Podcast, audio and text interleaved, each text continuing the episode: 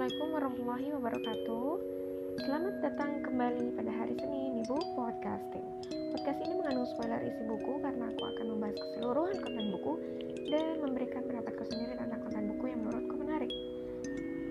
Seorang bertanya kepada Imam Hasan al-Basri rahimahullah ta'ala Wahai Imam, katakanlah amalan apa yang dapat membawaku lebih dekat kepada Allah dan yang bisa membuat aku dimasukkan ke surga? Beliau pun menjawab, cintailah salah satu aulianya atau orang-orang yang dekat dengannya dengan harapan bahwa Allah akan melihat para hati para aulia itu dan menemukan nama tertulis di dalamnya dan dia akan memasukkanmu bersama mereka ke surga. Buku yang akan kuulas pada episode kali ini merupakan kumpulan hikayat solihin atau kisah-kisah orang soleh terdahulu yang dihimpun dari berbagai penukilan kitab. Judul bukunya adalah Hikayat Solihin karya Musin Basyaiban Zaki Amrullah. Musin Basyaiban ini adalah general manager penerbit layar, penerbit yang menerbitkan buku-buku tentang Islam dan mayoritas buku yang sudah kuulas juga pada episode sebelumnya merupakan terbitan penerbit layar ini. Sayangnya, dalam bukunya tidak tercantum biografi sang penulis.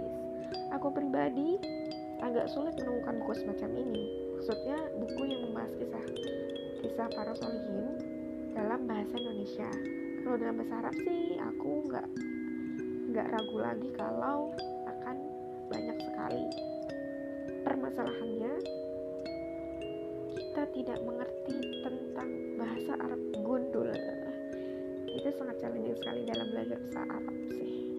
Buku ini menyajikan 40 pesan berbeda. Poin plus dari buku ini penulis memberikan penjelasan tentang faedah dari setiap kisahnya sehingga pembaca tetap mendapat hikmah dari cerita ketika jalan ceritanya sulit mengerti.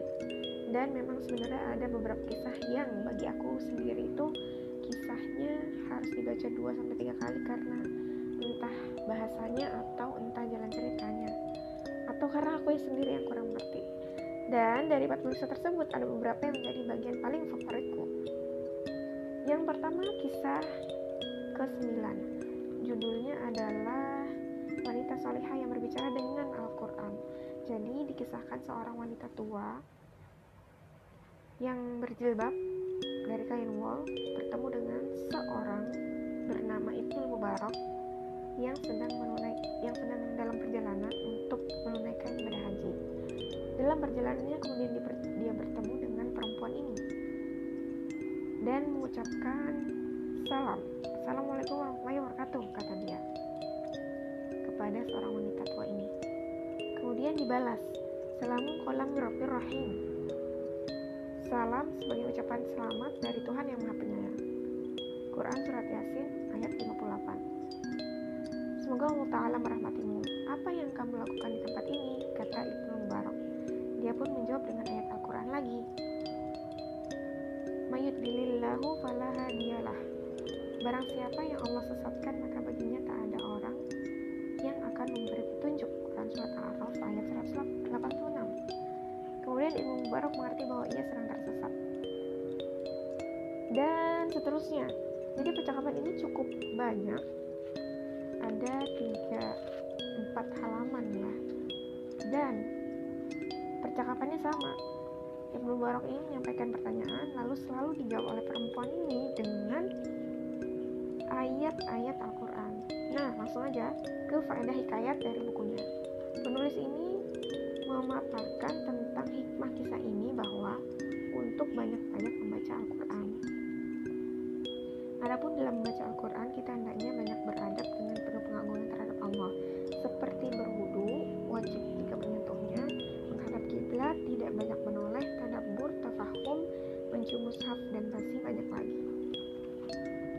Jadi ya, kenapa aku bilang poin plusnya ya karena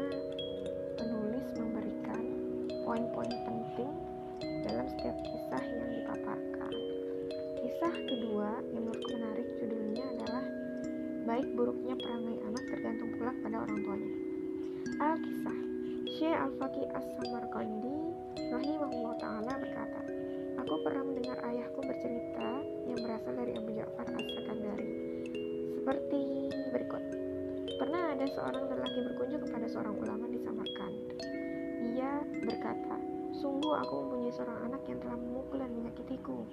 Ulama itu berkata, Maha suci Allah, bagaimana mungkin ada seorang anak yang memukul ayahnya? Iya, iya mukulku dan menyakitiku. Ulama itu bertanya, Apakah kamu mengajari adab dan ilmu agama? Ia menjawab, tidak. Lalu, apakah kamu mengajarinya Al-Quran? Ia menjawab, tidak. Apa pekerjaan yang biasa dilakukan anakmu? Ia menjawab, bertani atau membajak sawah. Lalu, tahukah kamu kenapa anakmu sampai memukulmu? Ia menjawab, tidak. Oh, mungkin saat pagi ini menuju sawah dengan menaiki himar dengan bajak berada di samping serta anjing di belakangnya, ia tidak bisa membaca Al-Quran dan hanya bernyanyi. Lalu tiba-tiba kamu muncul di hadapannya dan menyangka kamu itu seekor sapi. Kontan langsung memukulmu. Memujilah kepada Allah Ta'ala karena anakmu sampai memecahkan kepalamu. Kisah ini dikutip dari kitab Sin Al-Iqyan karya Al-Alim Al-Alamah Syekh Abdullah Ibn Ahmad Basaudan rahimahullah ta'ala Faidah kisah ini memberikan pelajaran untuk kita semua agar senantiasa mendidik anak dengan berlandaskan agama. Anak merupakan amanat dari Allah Ta'ala yang diberikan kepada orang tuanya, sehingga apabila anak menjadi baik, maka orang tua akan mendapat pahala, begitu, begitu juga sebaliknya. Kisah dalam buku ini memberi pengertian ketika seorang anak berakhlak buruk, maka lihatlah bagaimana si orang tua mendidiknya. Apakah pernah mereka didik untuk mengenal agama Islam? apakah sudah dikenalkan nama nabinya, apakah sudah ditanamkan untuk menjadi orang-orang soleh, ulama, dan golongan yang dicintai Allah. Ketika hal ini tidak ada, maka tidaklah mengherankan anak akan berakhlak buruk dan tidak melandaskan agama.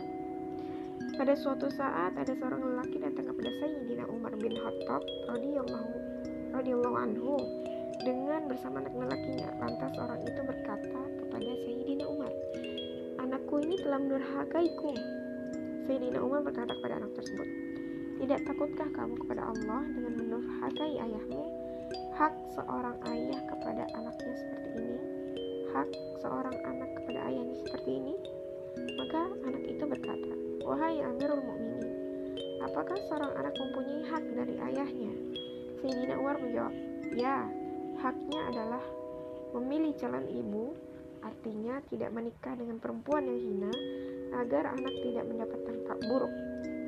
Kemudian memberikan anak dengan nama yang baik dan mengajarinya belajar Al-Quran. Anak itu kemudian berkata lagi, Demi Allah, ayahku tidak memilih calon ibuku yang baik. Ibuku dahulu hanya dari seorang perempuan yang ia beli seharga 400 dirham. Ia juga tidak memberikan namaku yang baik, yaitu dan memberikan nama Ju'lan dan Ju'lan artinya pendek dan hitam dan ayahku juga tidak mengajariku Al-Quran, bahkan satu ayat sekalipun. Kemudian Umar pun menatap ayah tersebut sambil berkata, Kamu mengatakan anakmu mendurhakaimu? Sesungguhnya kamu telah mendurhakainya lebih dahulu. Maka pergilah dari hadapanku. Jadi seperti itulah hikmah dari kisah ini. Kisah menarik berikutnya adalah kisah ke-37 dengan judul Gunakanlah kenikmatan pemberian Allah dengan bijak. Pada suatu hari, sepasang suami istri yang soleh sedang makan bersama di rumahnya. Tiba-tiba pintu rumahnya diketuk seorang pengemis. Melihat keadaan pengemis itu, si istri merasa terharu dan ia bermaksud untuk memberikan sesuatu. Tetapi sebelum bertanya, sebelum memberikan sesuatu itu, ia bertanya kepada suaminya, Wahai suamiku, bolehkah aku memberikan makanan kepada pengemis itu? Tetapi suaminya dengan suara lantang dan kasar menjawab, Tidak usah, usir saja ia dan tutup kembali pintunya. Pada suatu hari terjadi hal yang menyedihkan. Perdagangan milik sang suami dan istri itu jatuh bangkrut dan ia pun mengalami banyak utang. Bahkan rumah tangganya berantakan sehingga terjadilah perceraian. Tak lama setelah itu, mantan istrinya ini menikah lagi dengan seorang pedagang di kota. Pada suatu hari ketika ia sedang makan dan suaminya yang baru, tiba-tiba ia mendengar pintu rumahnya diketuk seseorang. Setelah pintu dibuka, ternyata tamu tak diundang itu adalah seorang pengemis yang sangat mengharukan hati wanita itu. Maka wanita itu berkata kepada suaminya, Wahai suamiku, bolehkah aku memberikan sesuatu kepada pengemis ini? Suaminya menjawab, berilah makanan kepada pengemis itu. Setelah memberi makanan kepada pengemis itu, istrinya masuk ke dalam rumah sambil menangis. Suaminya dengan perasaan heran bertanya kepadanya, Mengapa kamu menangis? Apakah kamu menangis karena aku menyuruh memberikan daging ayam kepada pengemis itu? Wanita itu menggeleng dengan ramah, lalu berkata dengan nada sedih dan sambil terisak-isak menahan tangis. Wahai suamiku, aku sedih dengan perjalanan takdir yang sungguh menakjubkan hatiku. Tahukah kamu siapa pengemis yang ada di luar itu? Dia adalah suamiku yang pertama dahulu.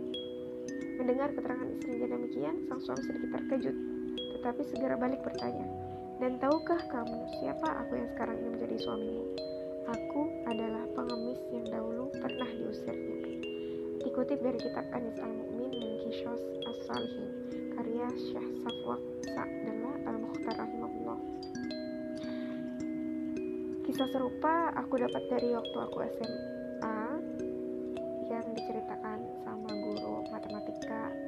Ini beda sih sebenarnya intinya sama tentang untuk tidak memandang seseorang rendah karena yang diceritakan guru waktu SMA itu adalah ketika kita berteman di saat usia sekolah.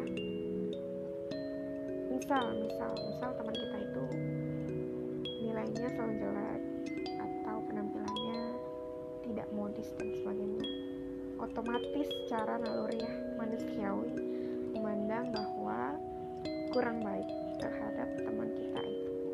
Tapi mana kita tahu pada 10-20 tahun kemudian dia menjadi orang yang hebat melebihi dari kita pada saat kita menilai waktu sekolah dulu dan kisah itu yang diceritakan guru waktu ante waktu sekolah itu jadi salah satu yang sangat-sangat aku ingat untuk tidak merendahkan orang lain sih dan aku temukan lagi kisah serupa dengan cerita yang berbeda pada kisah ini oke okay. Kisah menarik berikutnya ada di kisah yang terakhir nomor 40 Judulnya Perhatikanlah penyakit hati yang ada pada diri kita. Pada suatu ketika ada seorang pasien yang datang kepada seorang yang arif, yaitu Sufyan As-Sawri rahimahullah. Pasien itu bertanya kepadanya, Wahai Sufyan, aku ini menderita penyakit jauh dari Allah. Tolonglah beri, beri aku obat untuk mengobatinya, wahai Sufyan. Maka Sufyan As-Sawri, ulama yang arif itu berkata kepadanya, Wahai saudaraku, hendaklah kamu mengambil beberapa buah akar keikhlasan daun-daun kesabaran, serta perahan kerendahan hati. Letakkan semua dalam wadah ketakwaan, lalu tuangkan ke dalam cairan rasa takut, kemudian digodok dengan api kesedihan. Saringlah dengan saringan kewaspadaan, dan kemudian ambil ramuan itu dengan tangan kejujuran.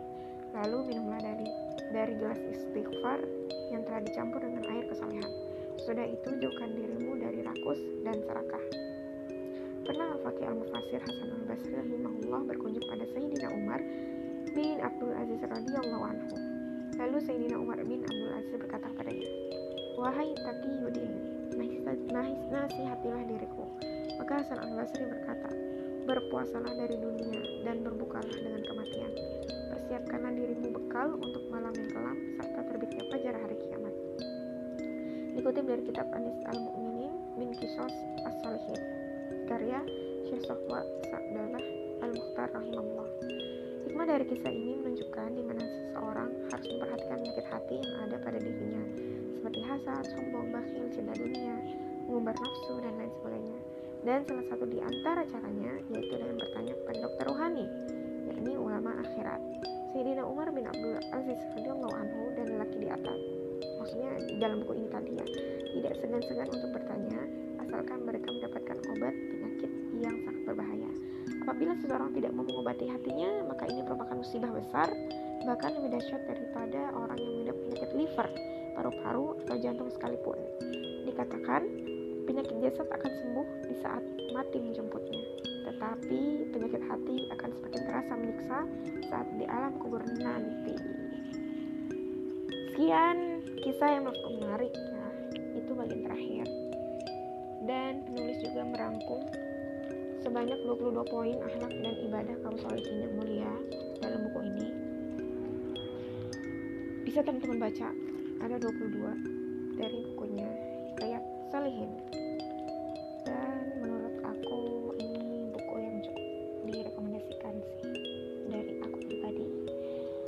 pesan dari penulis semoga buku sederhana ini bukan pembaca bukan aku yang sebagai podcaster ya tapi dari penulis. Semoga buku sederhana ini dapat dibaca berulang-ulang direnungkan lalu berusaha sedikit demi sedikit untuk meneladaninya. Karena mengamalkan ilmu adalah maksud daripada Al-Quran. Diturunkan para rasul diutus berjilid-jilidnya buku dikarang dan nasihat-nasihat disampaikan okay, dan sekian dan terima kasih. Sampai jumpa pada episode berikutnya. Yang akan aku ulas berikutnya adalah judulnya rahasia nikmatnya menghafal Al-Quran. Eh, cukup berat judulnya. Isinya lumayan juga.